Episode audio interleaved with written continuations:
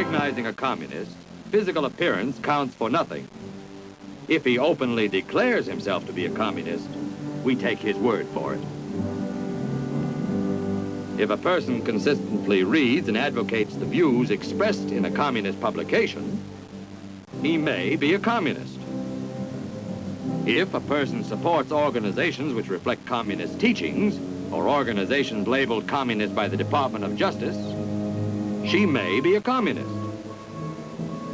If a person defends the activities of communist nations while consistently attacking the domestic and foreign policy of the United States, she may be a communist.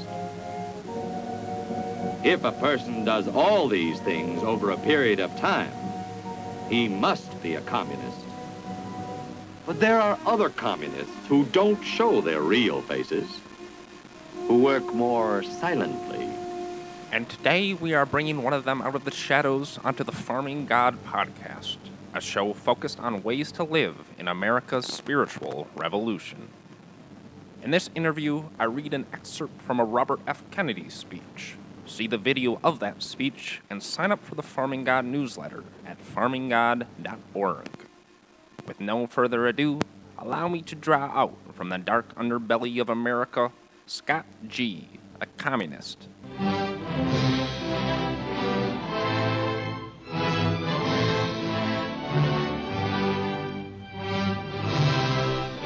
I, I tend to ask people when I meet them, so what, what's your thing? And sometimes I might get uh, their place of employment or maybe what they do for fun. Usually there's a pause and kind of an uncertainty about the question itself. But for you, immediately when I asked the question, you responded with a quick, "Oh, I'm a communist." Yeah. Yeah, it's an easy, easy question for me. so I mean that kind of consumed the rest of my night with just berating you with questions. Mm-hmm. And some of those questions I want to ask you again today, but I'd like to start with I normally ask people about their spiritual upbringing. Uh, the podcast is called Farming God. Oh, I didn't Um, even know the name of the podcast. Okay. You don't know what you got into. yeah, I just know you. I just know Ray. So, I, I mean, that's a broad question. You can take it any way you want. Uh, just like talk about where you came from. Yeah. Um.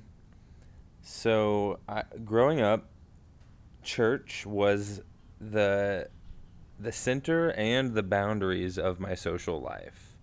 Um, we didn't really, well, except for some family, we spent a little bit of time with my my aunt and her family, but other than that, I went to a little private school that was based in the church that I that we went to. So all the kids that I knew in elementary school were in the same church, and um, I did like after school activities like the Awana program, which is like where you memorize Bible verses and stuff. And so um, it's kind of weird because spirituality wasn't really there for me, but church was my whole life. Um, I asked Jesus into my heart whenever I was way too young to even know what that means. I was like five or six or something. And yeah, I really have no idea what I meant whenever I said that I did that. But I did that and got baptized and um um throughout that whole process I never I never felt anything special though. I didn't even know there was anything special to feel. Um, I had no clue what spirituality was. I didn't see it in my parents. I didn't see like like to me church was this social event that was kind of stuffy uh, and a little stressful. Like getting there on time um, was always like a little bit of a hassle because my family was perpetually late to stuff. So we're stressed out, and my dad's like tailgating people because he's a really aggressive. He like used to race cars and stuff, and he's just a real aggressive driver. And um, um, yeah, so uh, and I would like you know goof around and like I would do stuff like if I had a stopwatch or like you know I had a watch on my wrist and I would like time prayers that were like the the preacher. You know, he'd pray, and I'd time it and like show my friends like, look, seven minutes and four seconds. Like, holy shit. I rem- I remember that really distinctly. It was I don't I don't remember the seconds, but it was definitely like seven something. That was the it was shocking shocking to me. So it was like I just did all the things that a normal kid does with their social life, um, just with with my church because that was the entire context. Like that that was everything I had to work with. So I just like was a kid there. Mhm. Um, yeah. So, g- moving on from the kid point, Yeah. Uh, at some point, uh, you came to the fire pit with me and said, "I'm I'm a communist." hmm Yeah. what what happened between uh, little Scott with the stopwatch to Uh-huh. communist Scott? Um. uh, so what happened in between? Um. I guess we could talk about more what I mean. If you see any of these influences in as you growing up, like what kind of led you to seeing the world in this way? So. I um. I think I've always had like a skepticism of authority. Um. I experienced that in the church, so there's like a thread there. Is oh, you know, this is pretty. This is, I I see a connection here. Um, my church fell apart whenever I was like twelve or something like that.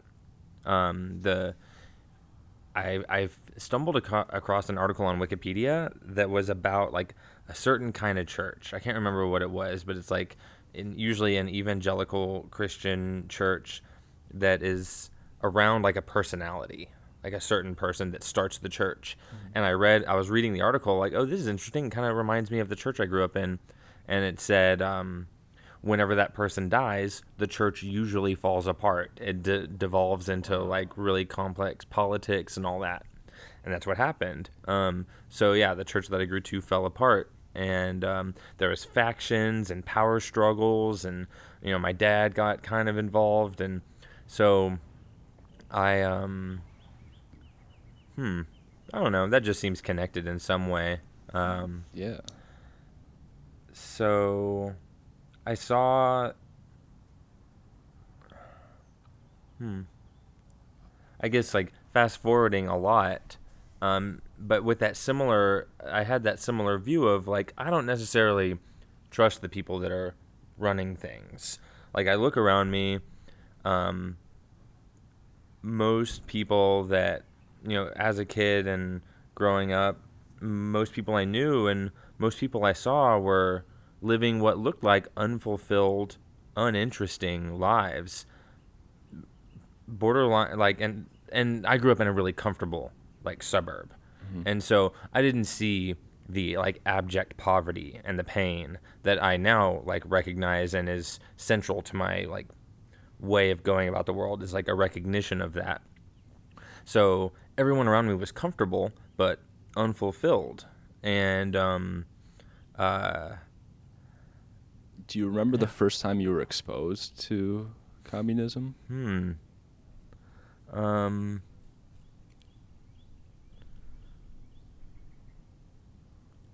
I remember. I remember making a poster in my U.S. history class, and I included the phrase "Stalin's ballin'." um. That's like my fir- my my only memory of any like reference to communist leadership while in school. Um, When so, did the idea start to resonate with you? so I was a libertarian at one point in like 2010, 2009, something like that, because I had I'd come to the conclusion that the U.S. government was doing something and it was not doing what's good for people. It was doing something else. It was doing what was good for itself. Um, and um, so that was whenever I was like, okay, well, the government can't really be trusted. And uh, so I thought, so I, I think the kind of the first logical conclusion from that is like, okay, well, maybe liberta- maybe less government power because they can't be trusted. Um, and so then it's like so that would be more private power, more individual power, uh, libertarianism. And then um, I, uh, I I went with that for a while, and it's like it's really common for, you know, I'm a I'm a white male from a fairly successful background, and um, so I have a reasonable chance of like quite a bit of success in that regard. Um, it's easy for me to get a job. It's easy for me to get opportunities, and so um, libertarianism makes sense from my background. And then uh, I dated someone, got into a relationship with someone, and she was a lot more to the left. I think I'd call her a social democrat now. Um, and uh, she was a lot more.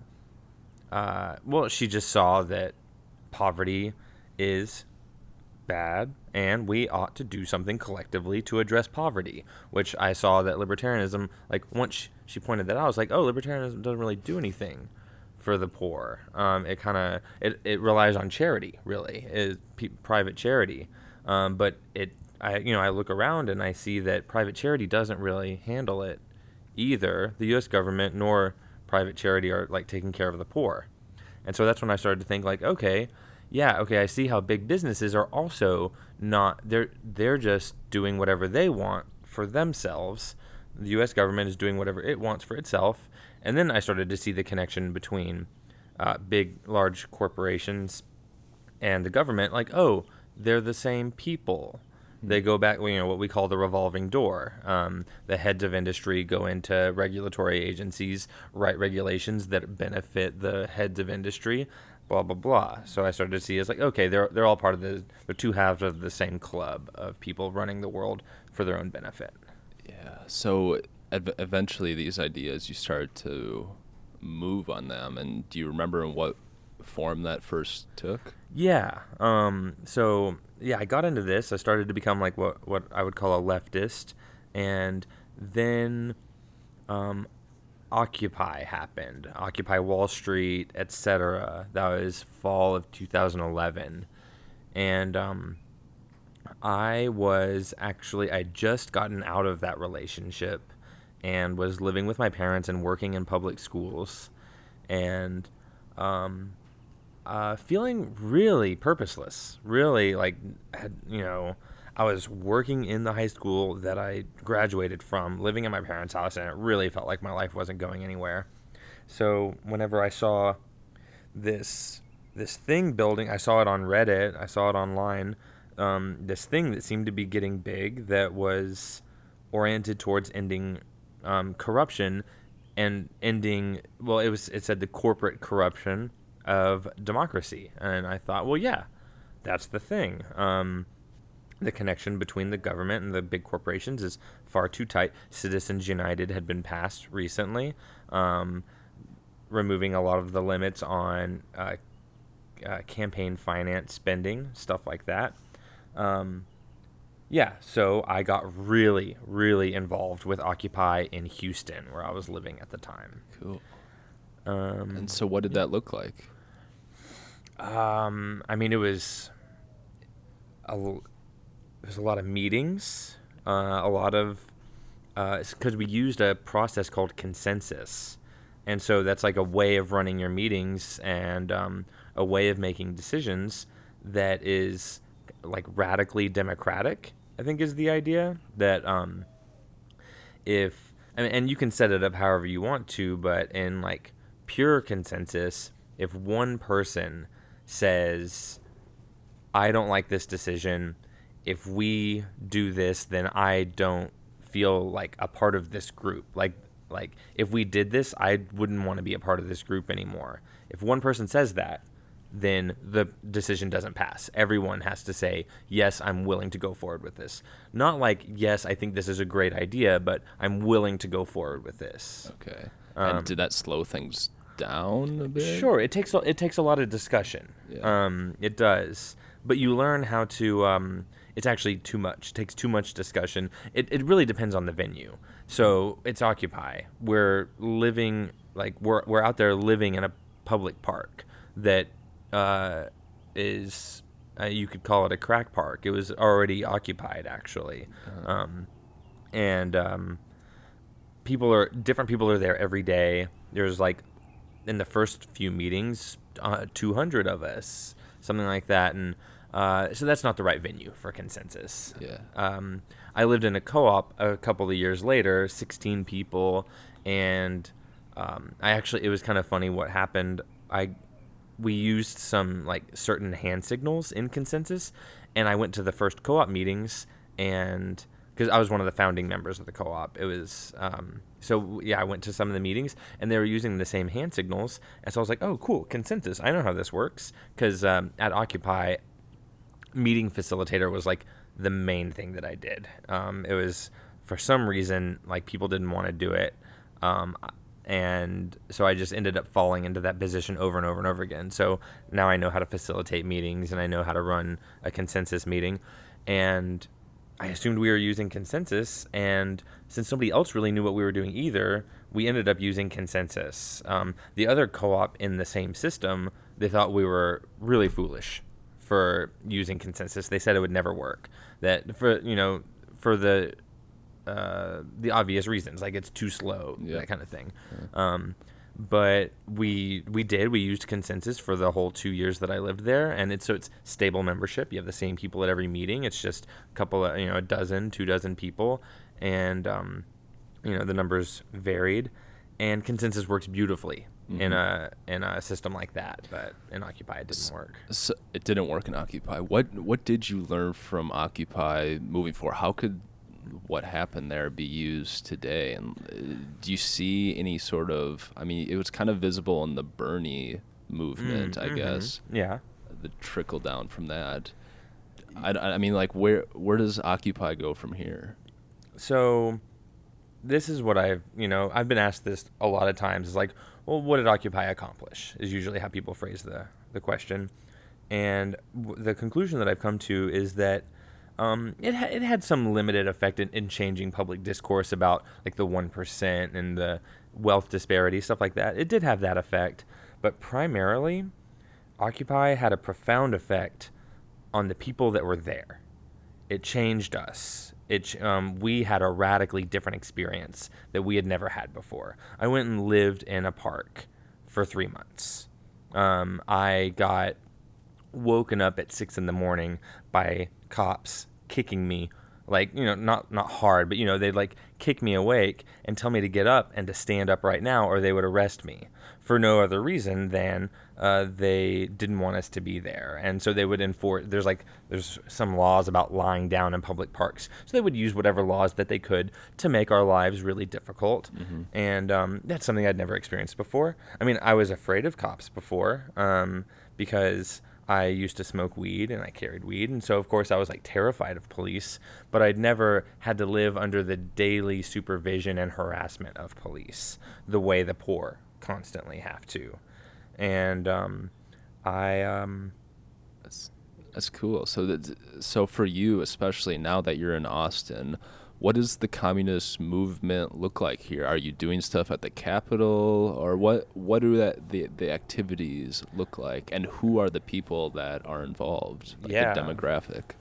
So there's a bunch of different kinds of communists. That's like uh, the simplest thing to say about it is, um, yeah, there's a bunch of different kinds of communists, and um, they, uh, we all disagree with each other, and that's why that's why we're different kinds of communists. You know, um, that's why you form a new group is because you think, well, that group is actually on the wrong track, and if that group were to succeed on the track that it's on, it'd actually be very problematic. you, you'll end up with another another uh, Soviet Union, where after 1955 they became an imperialist state, taking over other countries without you know any kind of consent from the people. Um, so there's you know there's groups that are organizing, and that's the track they're on. We don't want to do that. This is a trial and error. It's, it's like a scientific process where you experiment and you experiment. So the Soviet Union was an experiment, and we see how it failed. And um, so, so anyway, there's a lot of different groups with a lot of different ideas about uh, how how to proceed. Um, the group that I'm a part of is called Serve the People. Um, it's uh, it's multi-tendency, which means there's people from so there's like Marxist-Leninists in it. There's Marxist-Leninist Maoists in it. I think there's a Hoxhaist, which is Hoxha was like an Albanian communist or something like that. Um, so there's you know different people with different ideas, um, but it primarily is um, uh, run by Marxist-Leninist Maoists, and that's what I consider myself, a Maoist for short. Um, so uh, and then you know there's a there's an organization called Red Guards, and they're like the uh, quote unquote official Maoist in Austin. There's no like you know there's no governing body. There's no one that they're accountable to, but they're Maoists. They formed a collective and they started serve the people, and so that gives them a certain amount of like leadership or credibility. Cool. Um, so in a in a typical week as a communist in Austin, or maybe a month, or what? Just what sort of activities are are you guys up to generally? Um, yeah, so um, I'll tell you what's happening today. What I'm t- I'll tell you what I was texting about like 30 minutes ago. Cool. Um, so uh, we run self defense classes. Uh, we do those once a week. Um, we were doing a youth class, but we've been having trouble getting kids to come out to it, and so we're actually canceling that. So we had two a week. Now we're going to go back down to one. Um, and a martial arts teacher he's a friend of mine. I've known him for a few years. Um, so I, y'all might have heard of Richard Spencer. He's like one of the most famous Nazis in uh, American culture right now. Um, speaks about, you know, he's, he's a white supremacist. It's um, he's pretty outright about it. Um, and so he was speaking at Texas A&M some months ago, uh, and uh, we went to shut it down. Um, so this is, you know, this is a, a, really interesting question. Is the question of free speech? Yeah. We deny free speech to fascists. We don't. We we do our best to interrupt their right to free speech. We don't, you know, not into it. Yeah. Um, can't spread their views. Uh, so we were in uh, College Station trying to shut down the Richard Spencer event, which um, turns out it was there was actually so many liberals there that wanted to uh, listen to Richard Spencer and ask him like pointed questions at the end of his speech that we weren't even able to get into the event. There was like hundreds really? of liberal protesters there. And you know, I make a distinction between myself and a liberal. A liberal is someone who supports capitalism, the dem- you know, the Democratic Party, that kind of thing. Um, so um, anyway, that didn't it didn't go great, but I was in a confrontation outside, and a what I like to call a free speech nerd, um, someone who will like who will stand up and defend a Nazi's right to to speak freely. Um, uh, we got into uh, we were we were in a shouting match of some kind, and uh, he ended up punching me. He just like you know knocked me in the face, and uh, yeah, he got me in the face, and it was the first time I you know I haven't been punched in like 15 years or something like that. I'm like I don't not really that I haven't gotten into a lot of physical confrontations in my life. So what what was would you say he was on the liberal side or the Nazi side of free, free um, speech? I mean, we call them proxy Nazis. Proxy. They're Nazi. not quite Nazis. Like they're not going to try to exterminate anybody, but they're going to make, you know, make really sure that a Nazi has a chance to spread their views. Wow. Um, he might have, you know, I have no idea what his politics were. He uh-huh. was free he was a free speech nerd. I don't know what what he believes beyond that. Okay. Um, that free speech is sacred and good for everyone to have. I guess free physical contact is yeah. another one of his. Yeah, and I mean, I kind of get it because there was a lot of people yelling at him. He was kind of surrounded, uh-huh. um, and I probably, I think, like I yelled like right in his ear, like really close, like like close enough to probably hurt and maybe even like damage his hearing a little bit. Um, and I think that's what like flipped the switch from you know shouting match to he wanted to fight.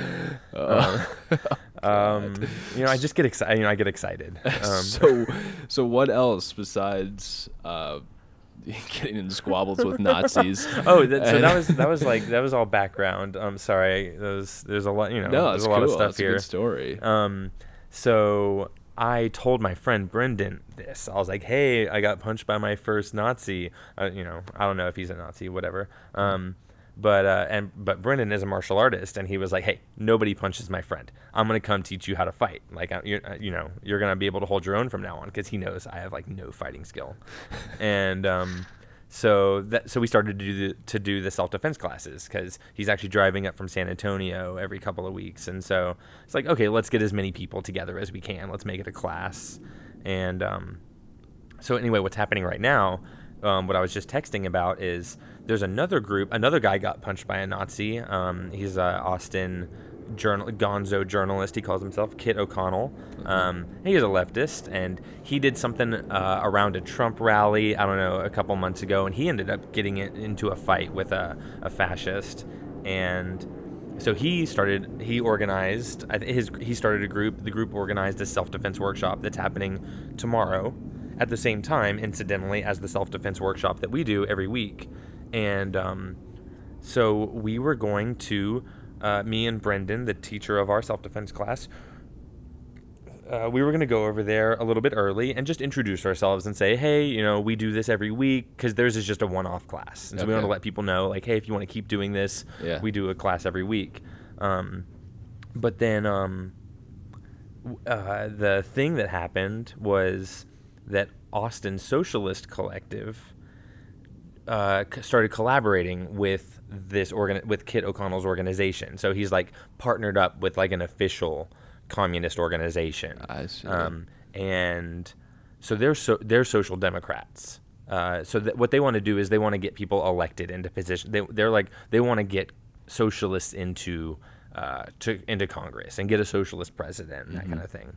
Whereas we're revolutionaries. We um, are sure that that won't work and that we need to build. You know, our strategy is completely different. It's build base areas where like you have a neighborhood or a town where the police don't feel comfortable. They're like the police aren't safe there anymore, and the the community polices itself and runs its own. You know, runs its own uh, society. So you build base areas, and you eventually take over uh, with a violent revolution. So you know, big difference there. Um, wow. Yeah. and um, so Austin Socialist Collective, they're you know they're reformist. We call it. You could call them reformists, and we're revolutionaries. And uh, so I just had to text Brendan. Well, um, I was told from the leadership of my organization uh, that we they just partnered with Austin Socialist Collective, and we've been having major beef with Austin Socialist Collective. They've been they've released statements criticizing our program and um, uh, really talking like uh, they're talking out of their butts. They're uh, everything that they're saying is based on this one guy that came like a year ago for one afternoon, and I've seen him. He he seems unhinged to me, honestly. Whenever he posts on Facebook, he like he he. I'm just like amazed at the things that he says.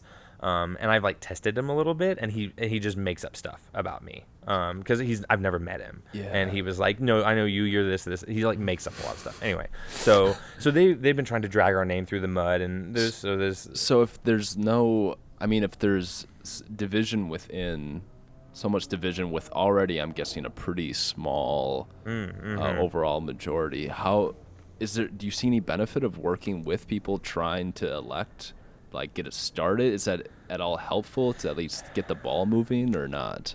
it's um we see it as a distraction um and uh because okay so like fdr he was like pretty leftist um a hundred years ago the taxes on the wealthy were really high it's like really like almost the best you could expect out of like the you know the current conditions are similar a lot like Ber- what bernie sanders would have done Yeah. and um it doesn't take long. It takes a couple of decades, and all of those reforms get rolled back.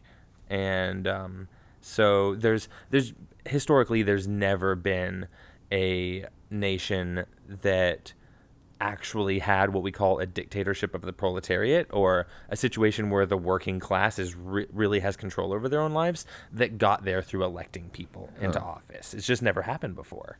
Um, Yeah. even though people have tried, you know, I'm what thousands of times, something like that, like um, throughout history in you know hundreds of different countries, it's been attempted. It just doesn't work. So when I was at the bonfire with you, um, fascinated by your a claim to communism, Uh-huh. I began asking you questions that I could tell by the way you responded. you had clearly heard them before. Uh huh. probably a couple months later, I was I was reading Christian apologetics, which is basically like question answer um, defending Christianity. It's like Uh-huh. God, this reminds me a lot of uh, Scott's uh, defending uh, communism. It's like when this thing is said, this is like a dead all response. Uh-huh. That was cool. That's like it's just a fun tidbit that it reminded me of apologetics in a way. But anyways, it'd be cool to go through like some of Oh, these yeah, common. good. I only have like a couple of them. They're not the crazy one, but I think the first one I, I said um, was I'm sure most people are thinking this too, but I think the first one I said was like it hasn't communism hasn't worked or Uh-huh. something. I, I'm guessing that's a pretty typical objection. Sure. Yeah. It's it's really it's really easy. And that's the same face you gave me when I asked you at the bonfire. Kind of the patient grade school teacher head nod. Like, yes. Uh huh. Yeah. Um. So so should I launch into my apologetics? yeah, yeah. Okay. Let's go for it. um. Okay. So communism hasn't worked. Um. So I think the f- something that I learned pretty recently, and um, I think is really helpful in in just like analyzing this situation is okay. So communism hasn't worked. Well, how long have people been trying communism? Um, Karl Marx was writing in what like the 1860s, 1870s, something like that. Um, I might be I might be like 50 years off, honestly. But uh, communism as an idea has only existed for uh, like less than 200 years. I can safely say that. Um, so let's you know let's draw a parallel. So before capitalism was feudalism. So feudalism, capitalism, communism. That's the idea. That's what we're going for is transition from, capitalism to communism.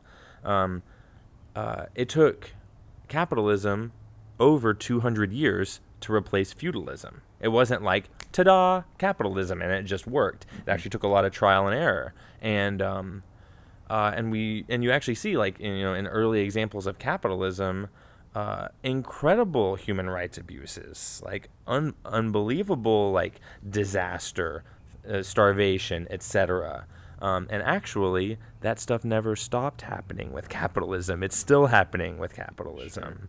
And so i think you could if that if that's your if that's how you're going to measure it um, then capitalism took longer to get where it is now and has never actually achieved a working state.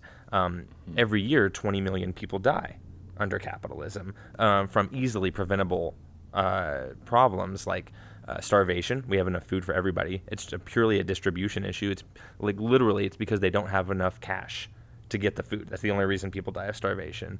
And um, uh, like malaria, stuff that we have medicine for. It'd be fine if we, you know, all we have to do is pay for it.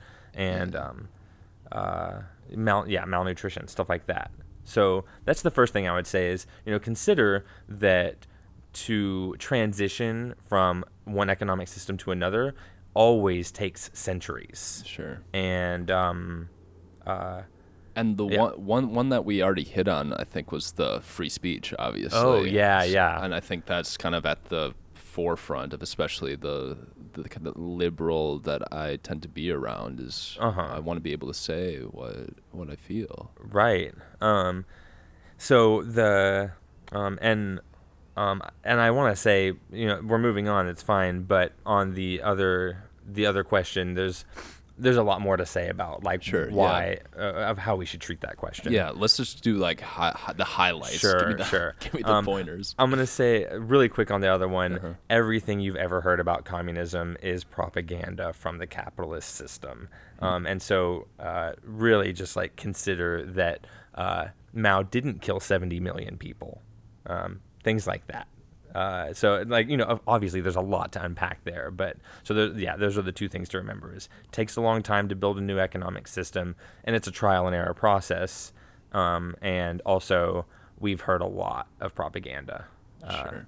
okay so then okay, cool. So the free speech. yeah free speech so um the the most i don't know the first thing that comes to mind is a, a friend of mine who is uh he's uh they're they're an incredible person and one of the main organizers in austin and they pointed out to me or they, they offered me this perspective on free speech that um uh free uh, a government allows free speech um, in inverse proportion to uh, no in direct proportion to how secure it feels. So let's look at the U.S. government. It is quite possibly the most secure government in the world. Um, it is uh, going to be a long time before someone overthrows the U.S. government. Um, therefore, they, you're allowed to say whatever you want because you're not a threat to them. Um, and so this is this is the main thing. Is just considering that uh, we don't have free speech in America because of the like high moral character of Americans. We have free speech in America because of the the hegemony, the undisputed control that the U.S. government has over this land. Interesting. Okay, so maybe another one would be that uh, like corruption comes with power, and we'd just be replacing the next leader with, and they'd become corrupt too, just like the current leaders of the system. Sure. Um, Um, yeah, quick and response. Sure, and so that's the difference between a Marxist-Leninist and a Marxist-Leninist Maoist is how we treat that question. Okay. Um, so uh, this happened in the Soviet Union. Yeah. Um, it happened in China, which we recognize the Soviet Union before a certain point and China before a certain point were the best example, the most successful examples of communism. Um, uh, so the the idea that a Maoist holds to is that the the site of the formation of the new bourgeoisie, and I'll unpack this sentence a little bit. The site of the formation of the new bourgeoisie is the Communist Party. So the bourgeoisie is the ruling class. It's the very small amount of people that are running the world for their own benefit. And um, communist revolution is removing the bourgeoisie from power and replacing them with working class people um, that that also run things in a dramatically different way. Um, but it turns out, as we learned in the Soviet Union, as we learned in China, that the Communist Party, the people that get put in charge, become a new bourgeoisie. They become a new ruling Sure. class. Um, and this, you know, this is what you said. It happens, and so it's a trial and error process. We've learned that that happens. We didn't know that the first time we had a communist revolution. We uh, it was, you know, no one can know. You don't know until you try, and so um, this was the major the major split and well it's okay so stalin had his purges uh, that's generally recognized. He like kept on killing and removing people from his government. He didn't understand that being the kind of manager that you are in the central committee at the head of the communist party turned it, it like warps your mind. This power corrupts. And um, so he thought that these people were infiltrators or spies or something like that but he didn't he didn't understand that their consciousness was being transformed by their relationship to the means of production. This is something you know this is how we look at things is what is your relationship to the means of production and uh, what does that determine about how you think about the world? Um, and so the bourgeoisie their minds get twisted by owning everything. Um, and you know we could go there's there's a lot of ways to go into like how that actually happens but the same thing happens to the communist party once they're in charge. And so this is why you need the cultural revolution um, which w- that was uh, in 1966 or so about 16 years after the chinese communist revolution was whenever um, mao realized this. He like fully distinguished like, oh, like the bourgeoisie is is forming again. It's already happened in the Soviet Union and it's happening right now in China. And so he launched the Cultural Revolution, which is a massive call for the people to rise up and and like it's an it's another revolution where basically like um, you throw out all the revolutionary leaders that have taken power through the revolution, and so it's like it's a process of constant revolution of recognizing that um, as when someone is in power, when they're a manager, and if they're not held totally accountable, then they will become a new bourgeoisie, and you'll have what you, have now in China, which is um, most of the Communist Party members are billionaires, something Right. like that. It's like you know, it's Yeah, it's totally sure. the same thing again. Yeah. So the problem is they didn't recognize that until 16 years in. And so the new bourgeoisie had already entrenched its power and now we call China a state capitalist country. They've reverted Okay. back to capitalism. Even though they still call themselves Yeah, sort of communist. yeah, yeah. They definitely claim communism, um, but they're not Maoists. Yeah. Um, interestingly enough, the Weird. they rejected Mao. There was like this was the split that happened um, in like 1976 or something like that, where Mao was like.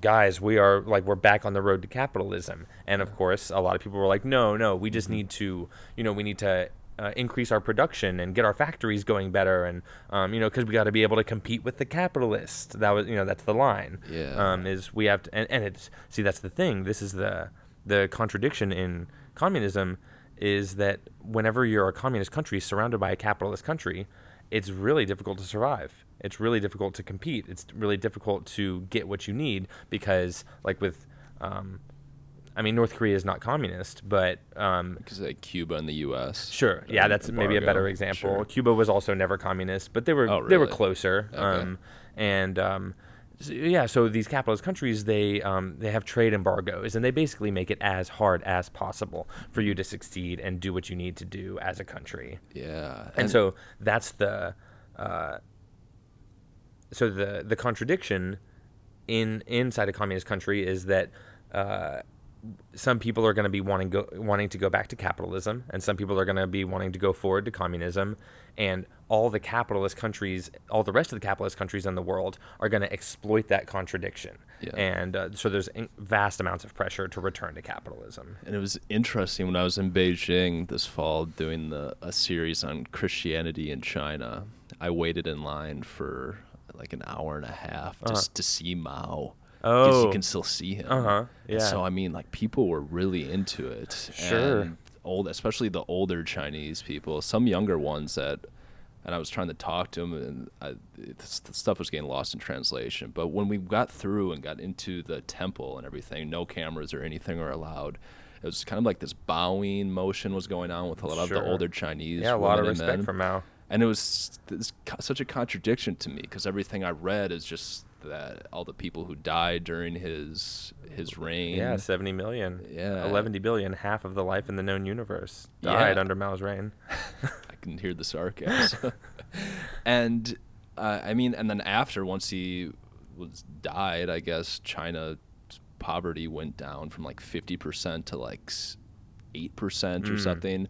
I mean, we can whatever those numbers mean, but it was a really interesting paradox. Uh-huh. Like, like what Mao actually was. Like the love. Did they love him? Did they hate him? Do we Uh-huh. love him? Do we hate him? Uh-huh. But what what other questions are there? Am I missing any of like the basic, Hmm. like the go to ones? We hit on freedom of speech. uh, Rulers will be Uh, corrupt. human nature. oh yeah, okay, yeah, yeah. that's that's the other major one. Is um, uh, that communism doesn't recognize human nature. That humans are fundamentally greedy and awful, or something Sure. like that. yeah.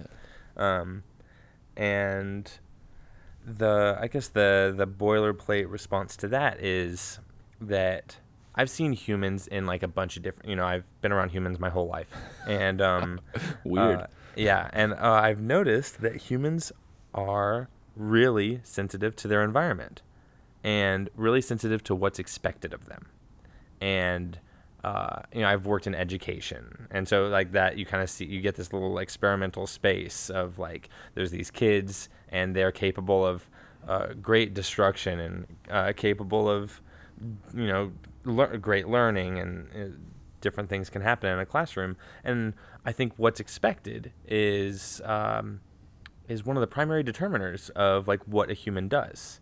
And so to say that human nature is uh, like greedy and selfish and violent, um, when every human that you've ever met has been raised in the Thunderdome, basically, of capitalism, where um, uh, you are like people where 20 million people are starving to death every year and we're literally competing with each other to avoid starving um, in an artificial way because there's enough resources for all of us so you know we're living in the thunderdome and people are brutal and people say that that's how you know that's how people are but i would say that that's that's how people react to the conditions that they're in and when you create the conditions of cooperation um, then people are um, people are cooperative. Whenever whenever we're in a society that's competitive, then you see people being competitive.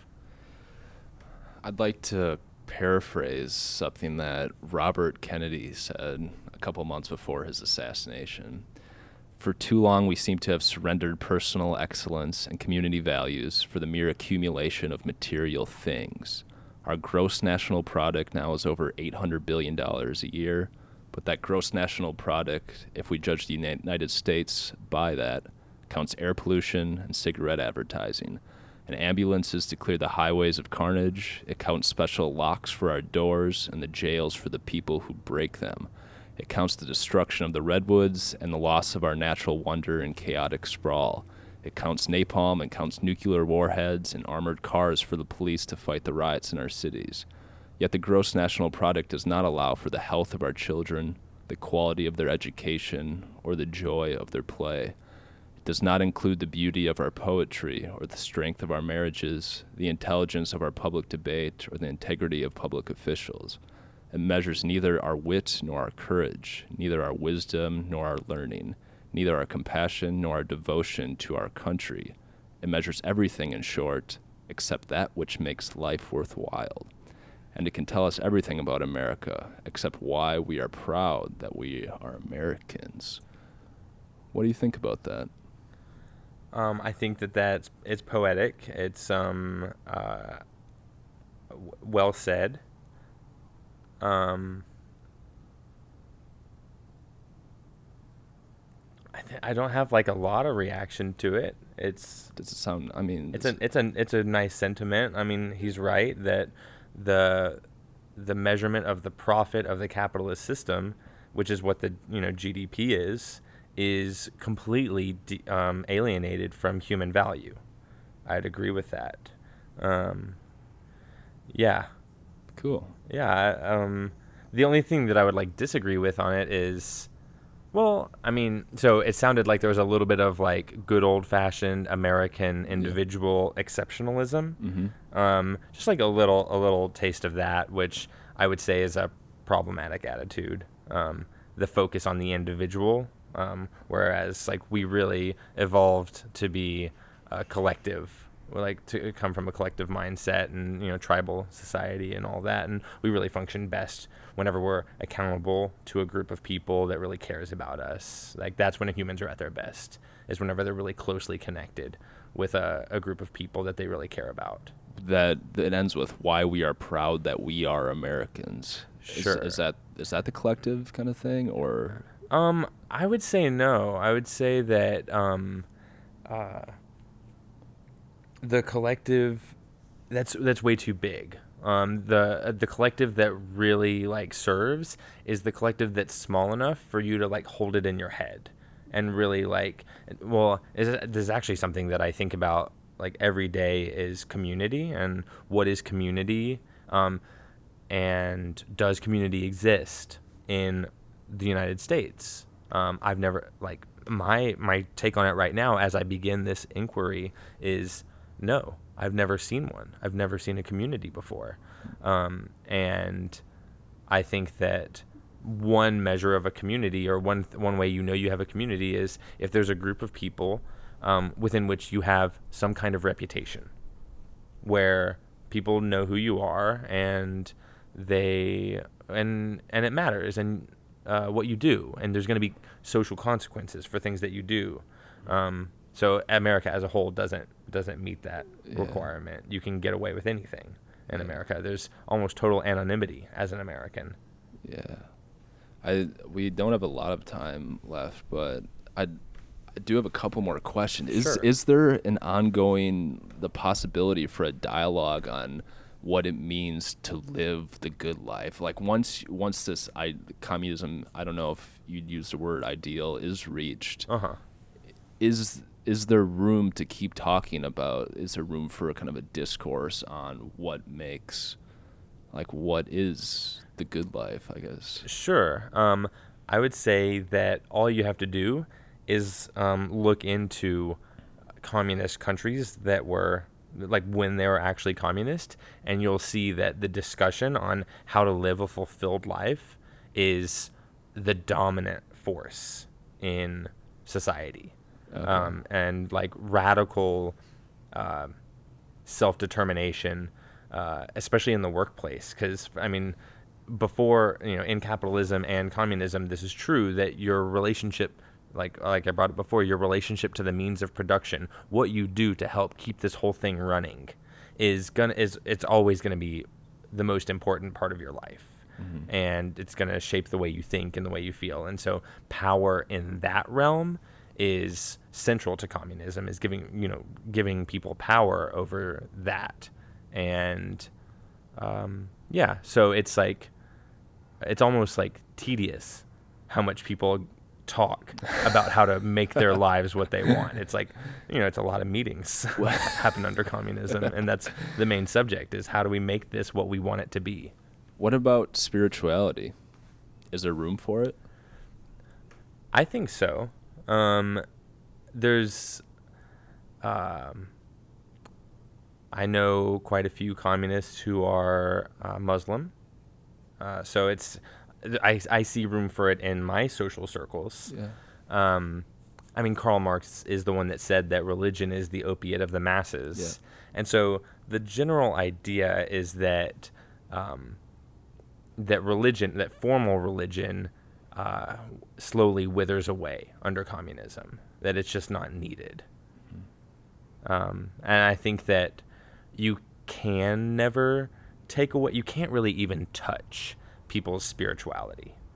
It's it's so it's such a private thing, and so I think no matter what our system is, people are going to have their own personal spirituality. Yeah. Well, Scott, I, I appreciate you taking the time to do this. And although there may be some things that I don't know if I agree with yet, you've at, at least made me think about and like forced me to ask tough questions. Because our conversations, even though they've been limited, uh-huh. they've really caused a lot of my free time to like replay them and Mm, think about them and especially in today when we see things as two sides it's nice to remember that there's not even just three or four or five sides to anything Uh-huh. it's- there's there's more than more than what we can perceive Yeah. so yeah. I, I really like to thank you for that Uh huh. Yeah. you have anything else to say did we hit on everything we Oh, covered there's- there's we, so many we things. covered all of communism There's so many things that we skipped. um, what is what do I want to leave you with? Oh, we feed people. Whenever whenever you said like, what do you do in a typical Yeah, week? We yeah. mostly feed people. Um, so the self defense thing was just kind of like that's what's happening today is this drama about the self defense thing. Um, yeah. cool thanks scott Mhm.